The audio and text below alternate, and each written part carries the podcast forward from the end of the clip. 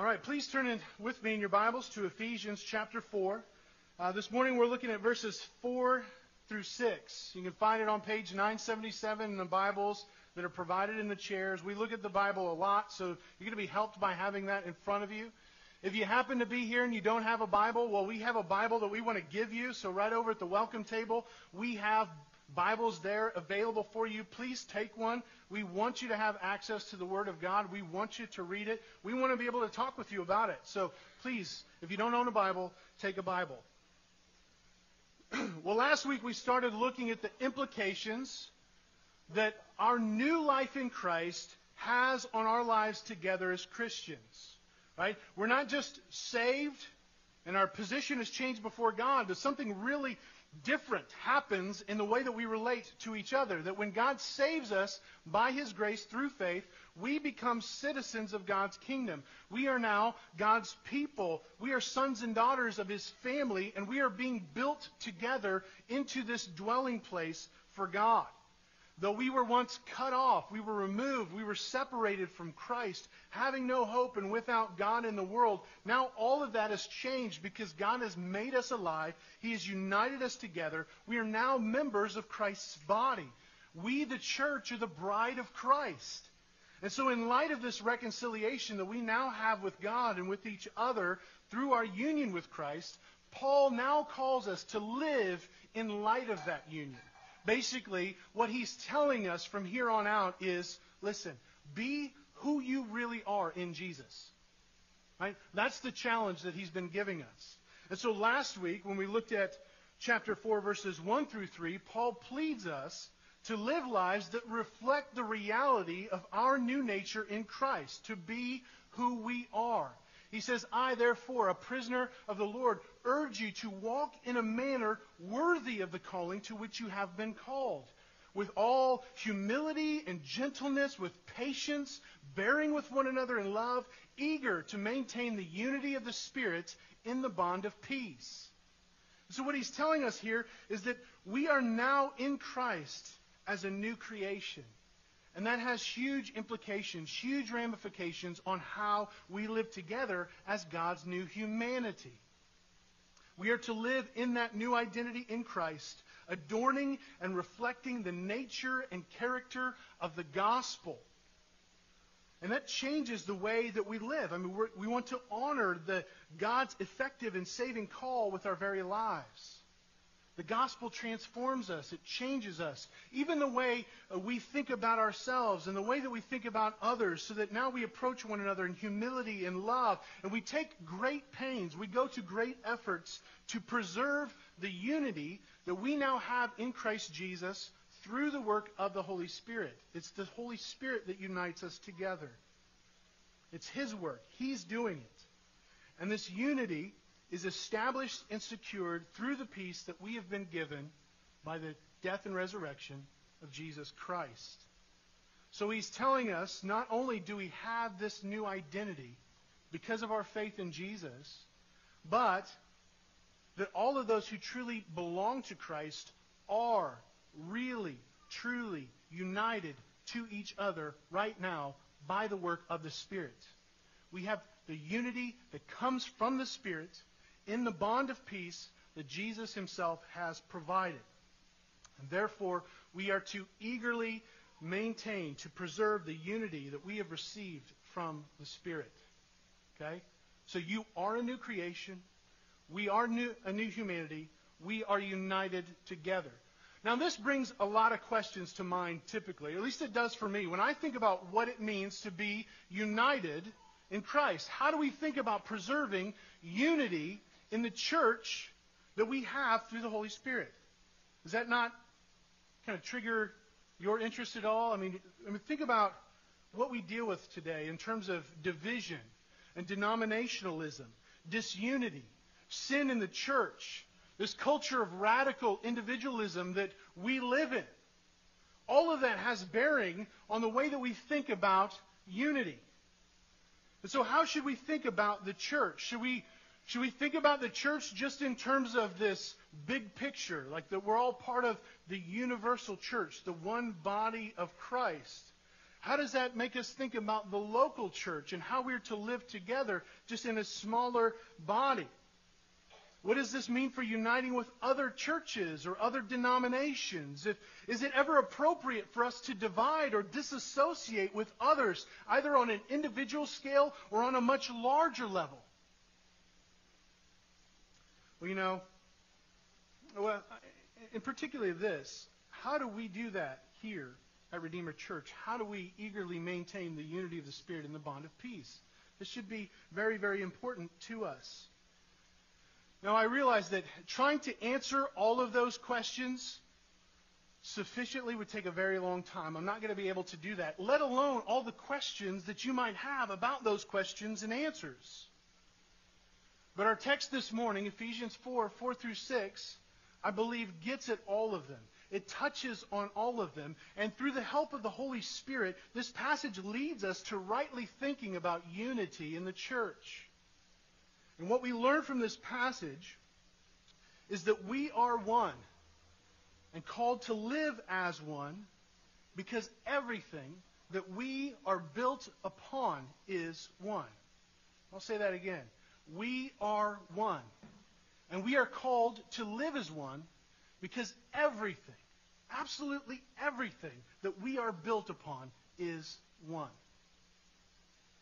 And so, for context, I want to read in chapter 4, starting in verse 1 through verse 6. So please read along with me. It says, I therefore, a prisoner for the Lord, urge you to walk in a manner worthy of the calling with which you have been called.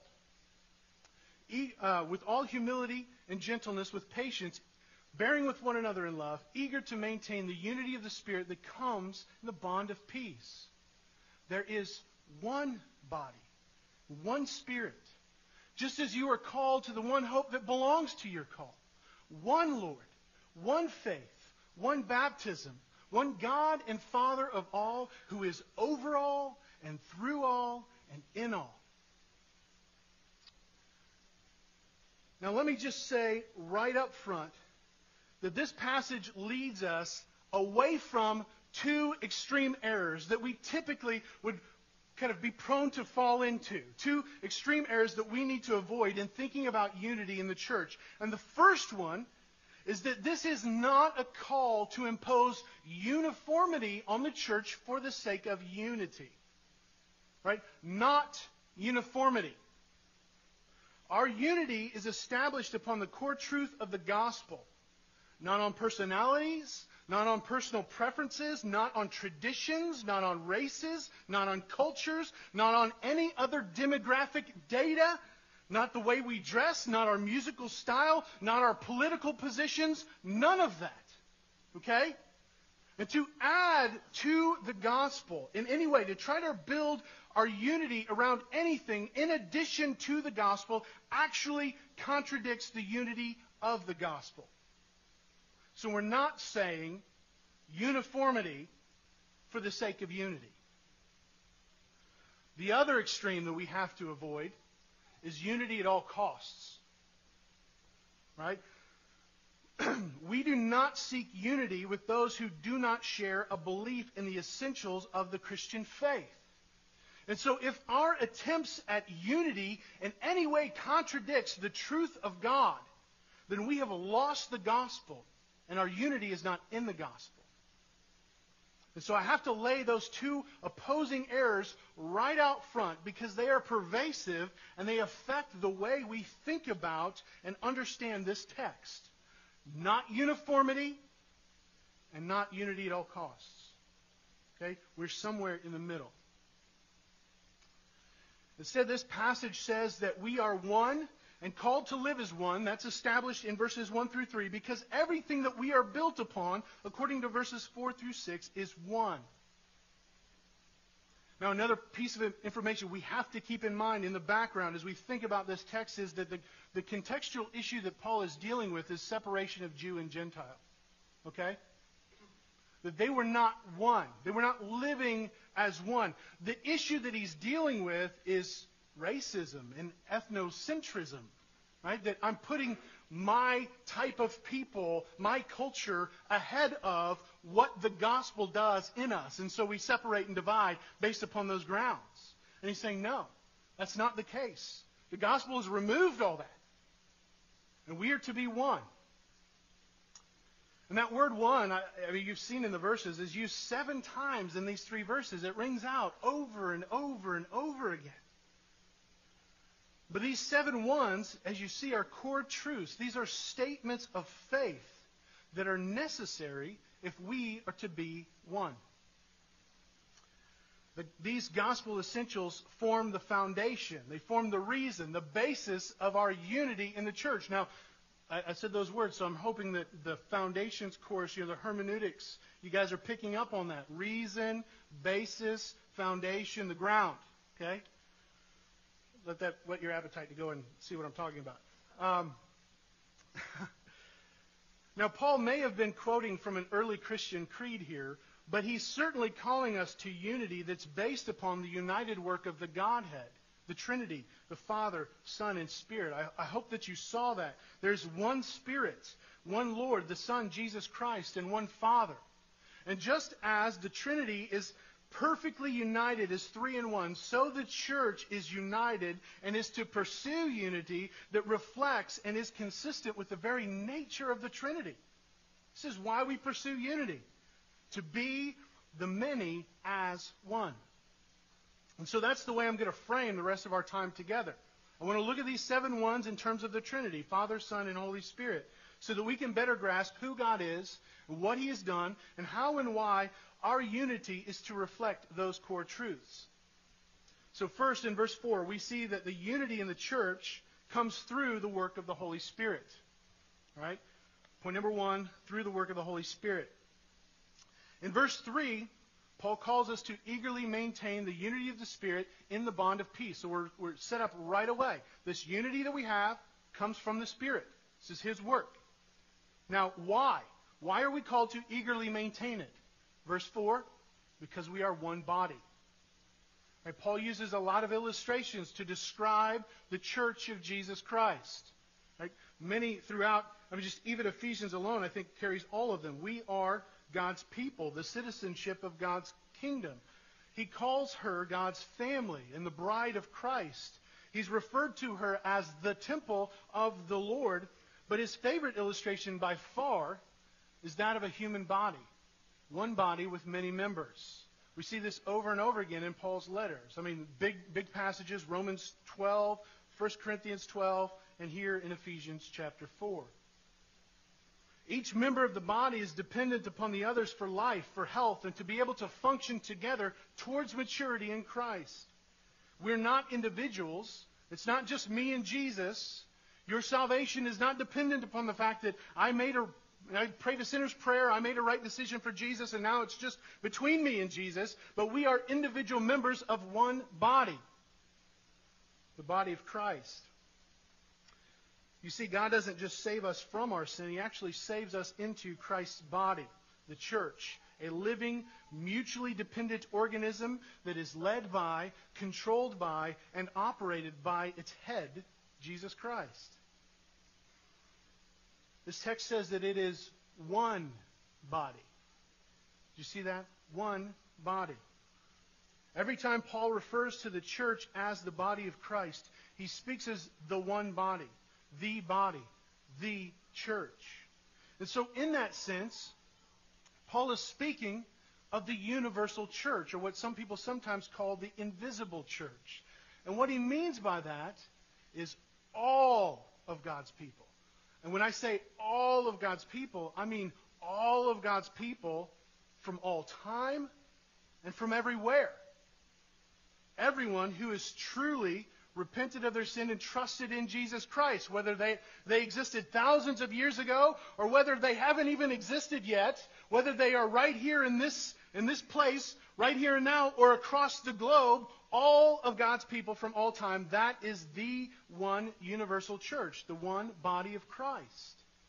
People from every tongue, every tribe, and every nation. So whether you are here or in West Bengal, whether we're talking about Paul and the people that he wrote to in Ephesus, all of those people who are truly trusting in Christ are God's people, the one body of Christ. That's the way he's using that word. And yet we can never forget that Paul always writes to local manifestations of that one body. Do you notice that at the beginning of Ephesians, he doesn't write to the saints who are from everywhere in all time? He writes to the saints who are in Ephesus and are faithful in Christ Jesus. He's writing to an individual church or individual churches in or around the area of, Ephesus, uh, of Ephesus. And, and every one of his letters are like that. They're addressing local, specific congregations. And when he talks about the function of this one body, what this body is to do, how we are to live as this one body, those functions are only possible within local congregations. It cannot actually be lived out at, at the macro level. It has to happen at a much smaller level. And so the one church can only truly function by many local churches. For example, 1 Corinthians 12, he clearly establishes it's one body. He talks it up. It's one body. But yet in chapter 12, verse 26, Paul says that if one member suffers, all suffer together. If one member is honored, all rejoice together. How is that possible at a global, universal, atemporal level? Can we actually do that? Now, I, I, I, can, I can hear stories of our brothers and sisters in Christ across the globe about how they're being persecuted. And I can grieve for them and I can pray for them, but I can't really suffer with them in the way that this passage actually calls me to. I can't rejoice in their blessings in the way that this calls me to, let alone if we think about it in the matter of time. Can you and I really suffer and rejoice with Paul? I mean, really, actually suffer with him? Or what about somebody who is yet to be a believer? who doesn't even exist yet. Can we rejoice and suffer with them? Well, the answer is no. Right? Obviously, we're called as one body to suffer together and to rejoice together, but it can't happen at a global, universal level. And that's kind of the point I'm trying to make here. Right? This idea of separating between the universal church and the local church is, is, false dichotomy. That you can't actually have one without the other. We function, we eagerly maintain the unity of the Spirit and the bond of peace at a local level. We rejoice with one another at a local level. We suffer with one another at a local level. Okay? So it's not universal church or the local church. It's a both and. But you can't actually have one without the other. You can't really understand one without the other. Right? So if you've ever been in those contexts, and I'm and I'm convinced if you've been a believer for a while, you've heard, had people talk about only the local church or only the universal church. But it's a false dichotomy. It's one and the same. We have both. They go together. Even in the fact that we're connected on a global scale like never before in the history of the church. I mean, I can, I can get on Skype and I can have a face-to-face conversation with one of my friends in India. It's amazing. But even though I'm connected on that scale, right, I can't really live out the gospel with them in that way. I can do so now more than ever before, but still it's removed. This is why the, there are local churches, and that's why Paul is writing to them individually, not as a whole. But at the same time, it would be wrong for us to think only about the local church and never stop and think about unity in the church on a larger scale. That is equally wrong. Paul is reminding us here that we can't only be concerned about our tiny little church here in Champaign Urbana. That God is doing a work that is far bigger. And why is that? Well, because all of all true followers of Christ are part of Christ's one body. And they are part of this one body because of the second core truth that he states there. They share in one Holy Spirit. It's the one Holy Spirit who connects us all. We are one body because we all have one Spirit. The Holy Spirit is the third person of the Trinity who perfectly uh, in perfect unity, applies the work of the Son according to the plan of the Father. And Ephesians is filled with the work of the Spirit in and for the church. Chapter 1, verses 13 and 14 says, When you heard the word of truth, the gospel of your salvation, and believed in him, that's Jesus, you were sealed with the promised Holy Spirit, who is a guarantee of our inheritance until we acquire possession of it to the praise of God's glory. So the Holy Spirit seals us. He is the sign and guarantee that we belong to Jesus and that we have received and will fully receive an eternal inheritance from God. It's through the work of the Spirit that all believers from all time and everywhere are blessed with every spiritual blessing in the heavenly places, according to chapter 1, verse 3. It's the Holy Spirit who implements God's work in giving us a spirit of wisdom and of revelation in the knowledge of Him. Chapter 1, verse 7. 17, sorry. It's through the Holy Spirit that we all now have access to the Father, 218. In Ephesians 2:22, it's the Holy Spirit that is building us together into the church, into a dwelling place for God. That He's doing that even right now as we speak. He is building us currently into this dwelling place for God. He's the one who made God's revelation known to the holy apostles and prophets, according to 3 verse 5. It is through the Holy Spirit that God grants us to be strengthened with power in our inner being so that Christ may dwell in our hearts through faith, according to 316. And it is the Holy Spirit, according to chapter 4, verse 3, that unites us together in the bond of peace. You see, everything about who we are in Christ and all that God has done for us in Christ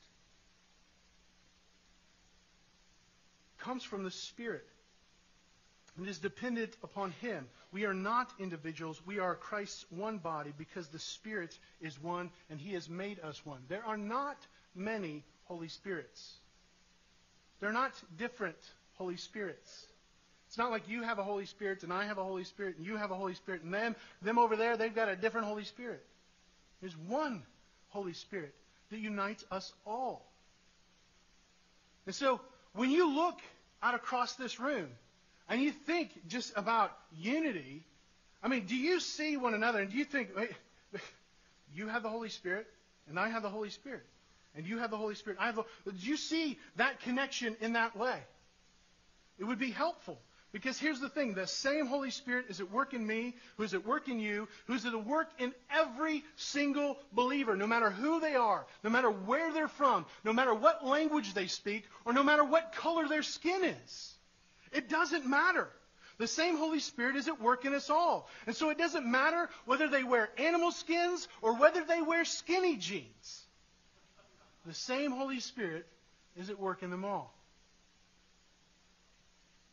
But not only is there one body and one spirit, we even share in one hope. Paul says, look, we need to take great pains to preserve the unity of the Spirit in the bond of peace because we are one body and one Spirit. But we even share in one hope that belongs to our calling. Now, hope is not just an idea. It's not some wishful thinking like, I hope I win the lottery. Right? That's not what he's talking about here. It's a longing that is given to us by the Holy Spirit.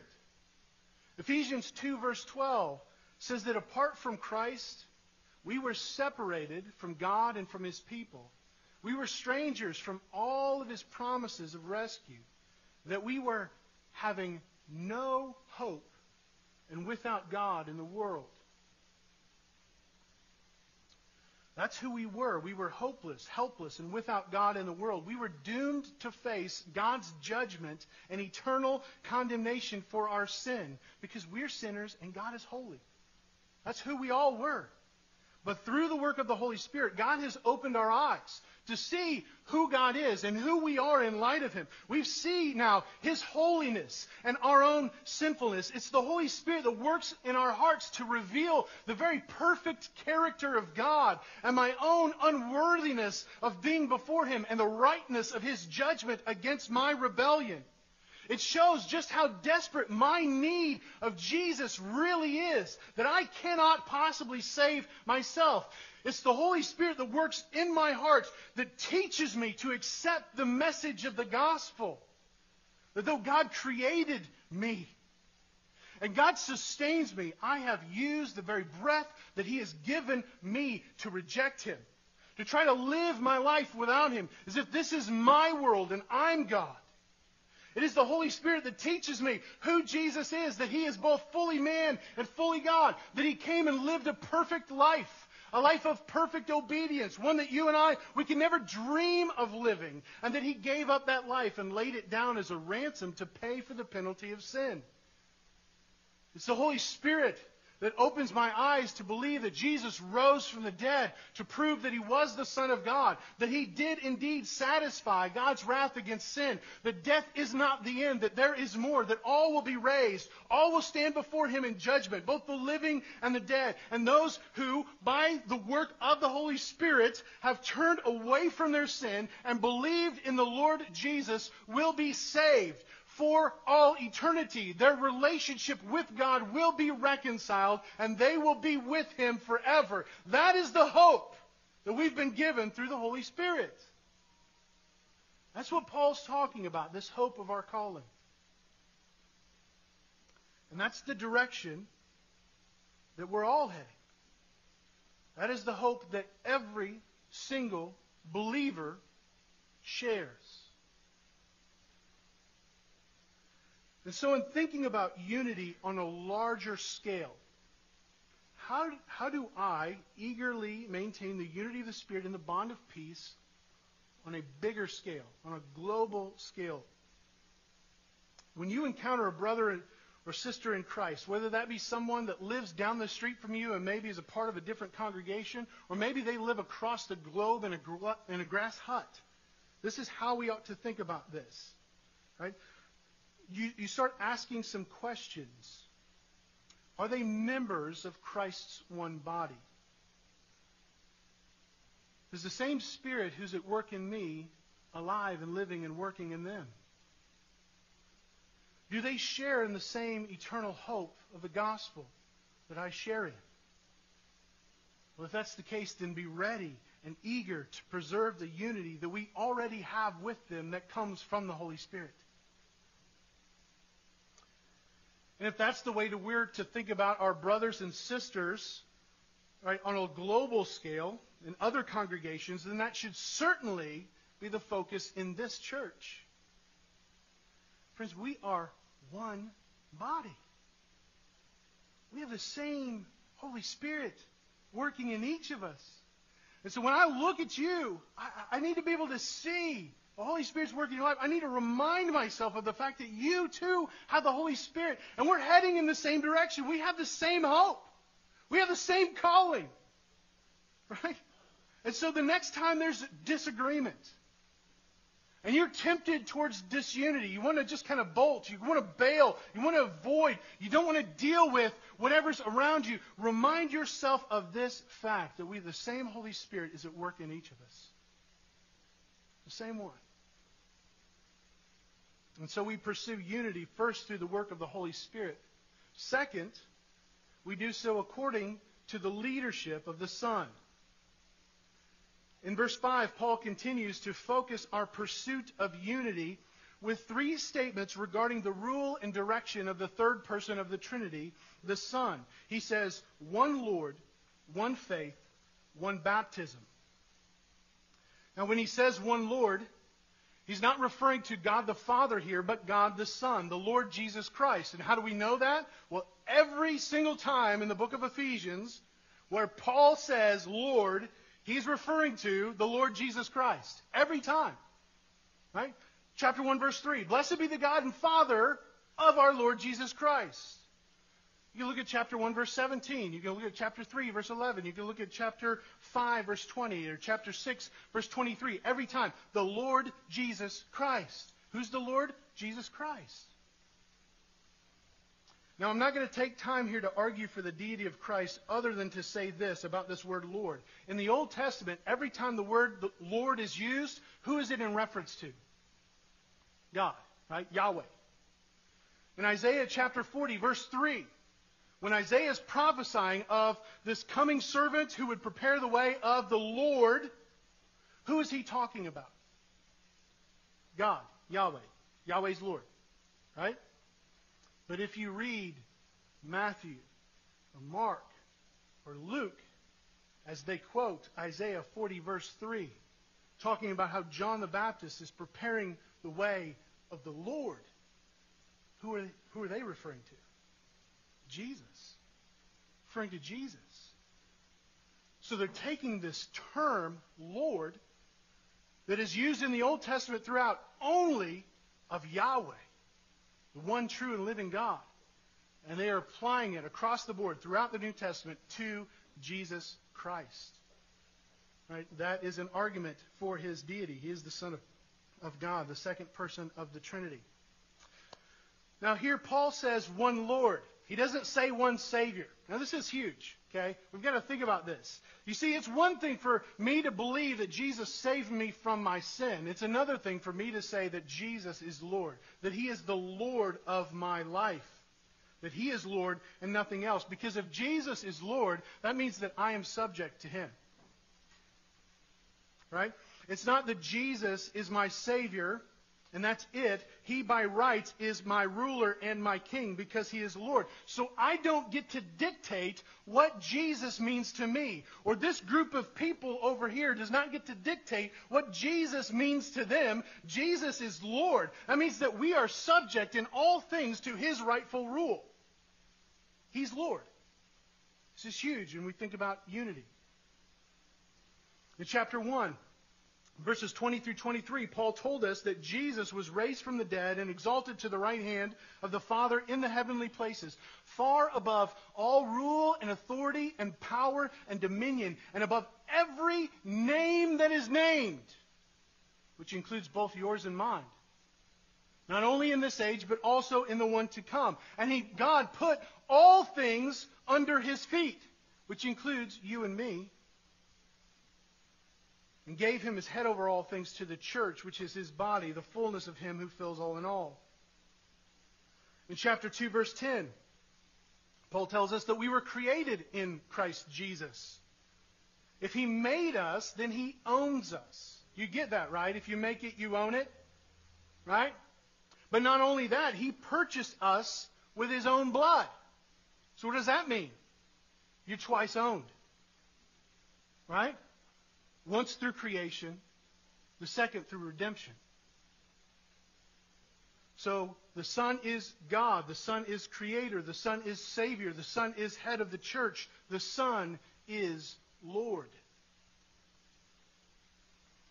Our unity is dependent upon our submission to the Lord Jesus Christ. We are subject to Him. I do not get to rule. Following Christ is not a matter of personal preferences. It is not dictated by cultural appetites. Jesus is Lord, and we are to maintain unity under him. But to the one Lord, Paul adds one faith.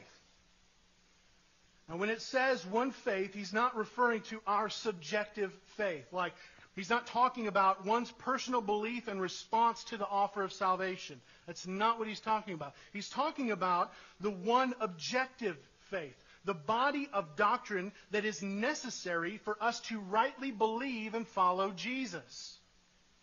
It's what we must believe and what we must follow in order to be a Christian. Right? It is the body of truth, the faith. And this is what Jude calls us to fight for in Jude 3 and 4. In Jude 3 and 4, he writes, Beloved, although I was very eager to write to you about our common salvation, I found it necessary to write appealing to you to contend for the faith that was once for all delivered to the saints. And why? For certain people have crept in unnoticed, who long ago were designated for this condemnation. Ungodly people who pervert the grace of our God into sensuality and deny our only Master and Lord, Jesus Christ. So here are people that call themselves Christians that are inside the church, but are denying the one faith in the way that they're living, perverting the grace of God into sensuality, basically saying, hey, we can live however we want to live. We can do whatever we want to do. And in so doing, they're denying the Master and Lord Jesus Christ. They're denying the Lordship of Christ. This one faith is the pattern of sound words that Paul taught Timothy, according to 2 Timothy 1:13. And it was that one faith, that pattern of sound words, which Paul commended to Timothy to teach faithful men who would then in turn teach others also. This one faith is Paul's gospel according to Galatians 1. And though I think that more than likely Paul is referring that all that he has talked about so far here in Ephesians 1 through 3, at a minimum, this one faith is the word of truth that we must hear and the gospel of our salvation that we must believe in order to be saved. This is why here at Redeemer we have a statement of faith right? A guiding body of biblical doctrine that we believe and contend for so that we might pursue unity together as a church. Now, this may surprise you. You may, may not have thought about this before. A lot of people kind of think, you know, doctrine divides. Well, I'm just not very theologically minded, so I'm just going to take what you say. This seems like it comes from the Word of God. I'm going to say, A-OK, just kind of move on with life. But what Paul is actually saying here is that doctrine is essential for our unity. That we can't actually have unity without it. We need right doctrine. We need this one faith. And so, honestly, whoever came up with that slogan that doctrine divides clearly has not understood this passage. To be unified, we must have one Lord and one faith. But not only are we unified according to Christ's leadership as Lord through this one faith, but we are incorporated into this union with Christ through one baptism. Now, Paul is not speaking of some second baptism in the Spirit. I just kind of want to dismiss that right away. I'm not even going to deal with it. But the command of Jesus and subsequently his apostles that when anyone hears and responds to the gospel, when they believe in the truth of Jesus Christ and they've received the Holy Spirit, they are called to respond by repenting or turning away from their sin to trust and follow Christ. And as a, an outward display and public profession of this inward work of the Spirit that results in their faith, believers are to be baptized, to be immersed or submerged in water as a symbol of their identification with Christ in his death, burial, and resurrection for the remission of their sin and new life that they now have together with his body, the church. In baptism, we profess that we belong to Christ, and we join with his church to identify ourselves with him. Now, if you have any more questions about baptism, feel free to talk to me after the service. Or better yet, tonight we have a baptism service. It'd be really great for you to go and just see and learn more about what baptism is and why it's important. Now, that's, that's dealing with baptism generally. Now I'm going to put on my Baptist hat for a minute. Okay? We're Baptists here at Redeemer Church. Okay? Which, so that means that we hold to believers' baptism by immersion. And we understand that when Paul uses the word baptism, he means water baptism. That's what he means because that's what he practiced. Okay? That's, that's what we understand both biblically and historically, that Paul in the early church practiced believers' baptism by immersion. And so things like infant baptism or baptism with a different mode, maybe pouring or sprinkling, did not appear historically until the second century at the earliest, but was not commonplace until the fourth century. And so if it's commonplace, when, when Paul says baptism, he's thinking of baptism for believers by immersion. That's commonplace. He doesn't have to define what he means for us. It's just commonplace because everybody does it. And everybody did it. In that day, you were baptized and added into the church. And you were baptized in this way. That's just the way it was. So he doesn't have to define it. And so we can't read later historical developments back into this word and try to say, no, he means this. We don't have liberty to do that. Right? Just like if we're reading a letter from Alexander Graham Bell that he wrote about his invention in 1876 of the telephone, we cannot read images of Steve Jobs holding an iPhone back into his letter. That is not what he meant. That is a later historical development. And so it's historically inaccurate for us to be thinking that Graham Bell is talking about an iPhone. You get that, right? Is that helpful? So when Paul says baptism, he means believers' baptism by immersion. We can't separate Paul's practice from the meaning of the word. Okay? I'm taking my hat off now. So, does that mean that we should never unite with people who practice different forms of baptism? No. That's not what I mean. Though when Paul says baptism, he means water baptism, we simply uh, we, we can't ignore that. His emphasis is not primarily on the mode, but on baptism being the symbol of our belonging to and submitting to Jesus Christ as Lord. It's that symbol of our identification with his body, that we belong to him, that he is our Lord. It's a public display of our active submission and obedience to the one Lord and one faith. But that's what Paul is emphasizing. That's his primary purpose for saying that, though he, he did mean water baptism. And so the point of this verse is that there is one Lord Jesus Christ who is to be obeyed and adored. One believing experience in this one faith, this objective body of essential doctrine that brings us into saving union with Christ. And there is one outward, visible ceremony by which believers confess their faith and are openly incorporated into the fellowship of God's people, the church. That's what he means. So, what does that mean for us in considering how we are to eagerly maintain the unity of the Spirit in the bond of peace? Well, it requires a little bit more discernment now, doesn't it? Or we should see that. When thinking about unity with other professing Christians or other professing churches, we first have to ask are they believing, loving, and faithfully obeying the Lord Jesus Christ in Him alone? That him alone is pretty important there. If they're adding to it, say Joseph Smith, then there's a problem. Right? Are they doing that? Then you add to not just doctrinally what is their position, but are they refusing in any way to submit to Christ, whether doctrinally or maybe practically or ethically? Because if they're, they're basically living in unrepentant sin and denying Christ's lordship in any way, then our unity with Him is automatically hindered. Not because of what we do or what we choose or not our opinion, but that's the reality of what's happening in light of this text. Do You see that? Right? It automatically hinders. And, and depending upon the severity of their refusal to obey Christ, we might actually have no unity that comes from the Spirit with them at all. And so we have to use wisdom and knowing how to think about their submission to the Lord Jesus Christ.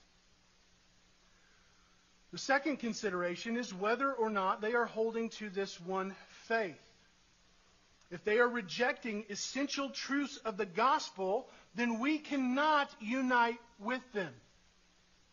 For example, if they deny the Trinity, then according to this passage, they are not Christian. And the greater our doctrinal disagreements become, the less united we can be. The closer our doctrinal alignment becomes, the more united we are. And so, in thinking about how does this play out in terms of my life, right? We could work together with people from various beliefs, from various backgrounds to, say, raise money for a public school or to clean graffiti off of walls. There's nothing explicitly Christian about that, is there? But the closer you get to the one faith, the more judgment needs to be made, the more we need to think about what it means and who we can partner with. right? So, for example, right, we can partner with other evangelical churches to raise money to support Christian orphanages in Sudan. Or we can go to conferences with our, our Reformed Paedo Baptist brothers and sisters, and we can pray with them, and we can even have Bryan Chapell come here and teach us about preaching, but we couldn't be part of the same church because we disagree upon some major fundamental issues with regards to the Christian faith. Now, I dearly love Bryan Chapell. I am grateful for that man. He is my brother in the universal sense of the church. But we cannot be a part of the same church. He couldn't be a member here at Redeemer, and I couldn't be a member there at Grace Presbyterian. Because we differ in terms of doctrinal convictions. And those convictions are good. They're important. That kind of leads us to thinking about denominations. Why do denominations exist? Now, denominations today, I mean, there are good things about them and there are bad things about them. Right? Anytime we start making our denomination a primary issue and identifying ourselves with our denomination over and above every other denomination, that's a huge problem. Right? When that becomes ultimate over being identified with Christ, our one Lord in one faith, then that's a problem. But yet, if we understand why denominations exist, why they were invented, it was to actually give people the liberty of conscience so that they wouldn't be subject to go against conscience and be a part of a state church. It actually allowed people the freedom to be faithful to their convictions of Scripture so that they could align in a way that's more appropriate and not be not have to stuff certain beliefs like believers baptism not stuff certain beliefs like church order or you know, things that are significant in how we live our lives together so denominations were actually created for good purposes. Even though it's run far too far it doesn't mean you abandon it altogether. Okay? Denominations actually allow us to be united at a larger scale than we might otherwise be. And so, where we, the church, cannot be united with, uh, according to this passage, Oneness Pentecostals, for example, because they deny the Trinity, we can voluntarily associate with Southern Baptist churches or even other denominations to eagerly maintain the unity of the Spirit and the bond of peace on a larger, more universal scale.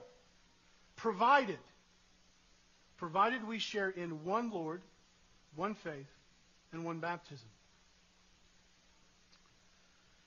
And the third consideration, when we, when we think about unity and how we, we pursue unity together, we have to ask the question do they belong to Christ? Are they truly submitted to Christ? Have they made that known publicly? Right? Do they want people to know that they belong to Christ, that He is Lord? And the more alignment there would be with regard to baptism, the more united that we can be. For example, here at Redeemer, we can only truly and fully have fellowship and be united together as a local church in membership with other baptized believers. Right, that's part of what it means to be a member here at Redeemer, that you must be baptized as a believer by immersion. And if we can't agree on that, then there's a level at which our, our relationship, though we are brothers and sisters in Christ, are, are hindered. They're separate. I'm not accountable for you. Praise the Lord. if you're not a part of my church. That's scary. Uh, right? But yet there's a different level of responsibility to one another. And that's a responsibility, folks, that we ought to long for. That we should want. That that's what God calls us to. Right? And so, but yet we're, we're separate in that. And so, in thinking about this, have you been baptized? Have you publicly declared that you belong to the Lord Jesus and that you believe in the one Christian faith and have identified yourself with his church? If not, you must know that you are rejecting the clear command of Christ. This is not my idea. This is not my opinion. This is the Word of God. You might call him Lord and say that you believe in the one faith, but if you are unwilling to be baptized, then your life is displaying that you don't. You are seeking to be Lord and attempting to define the one faith for yourself. But if he is Lord and you believe in him, then respond to him in baptism.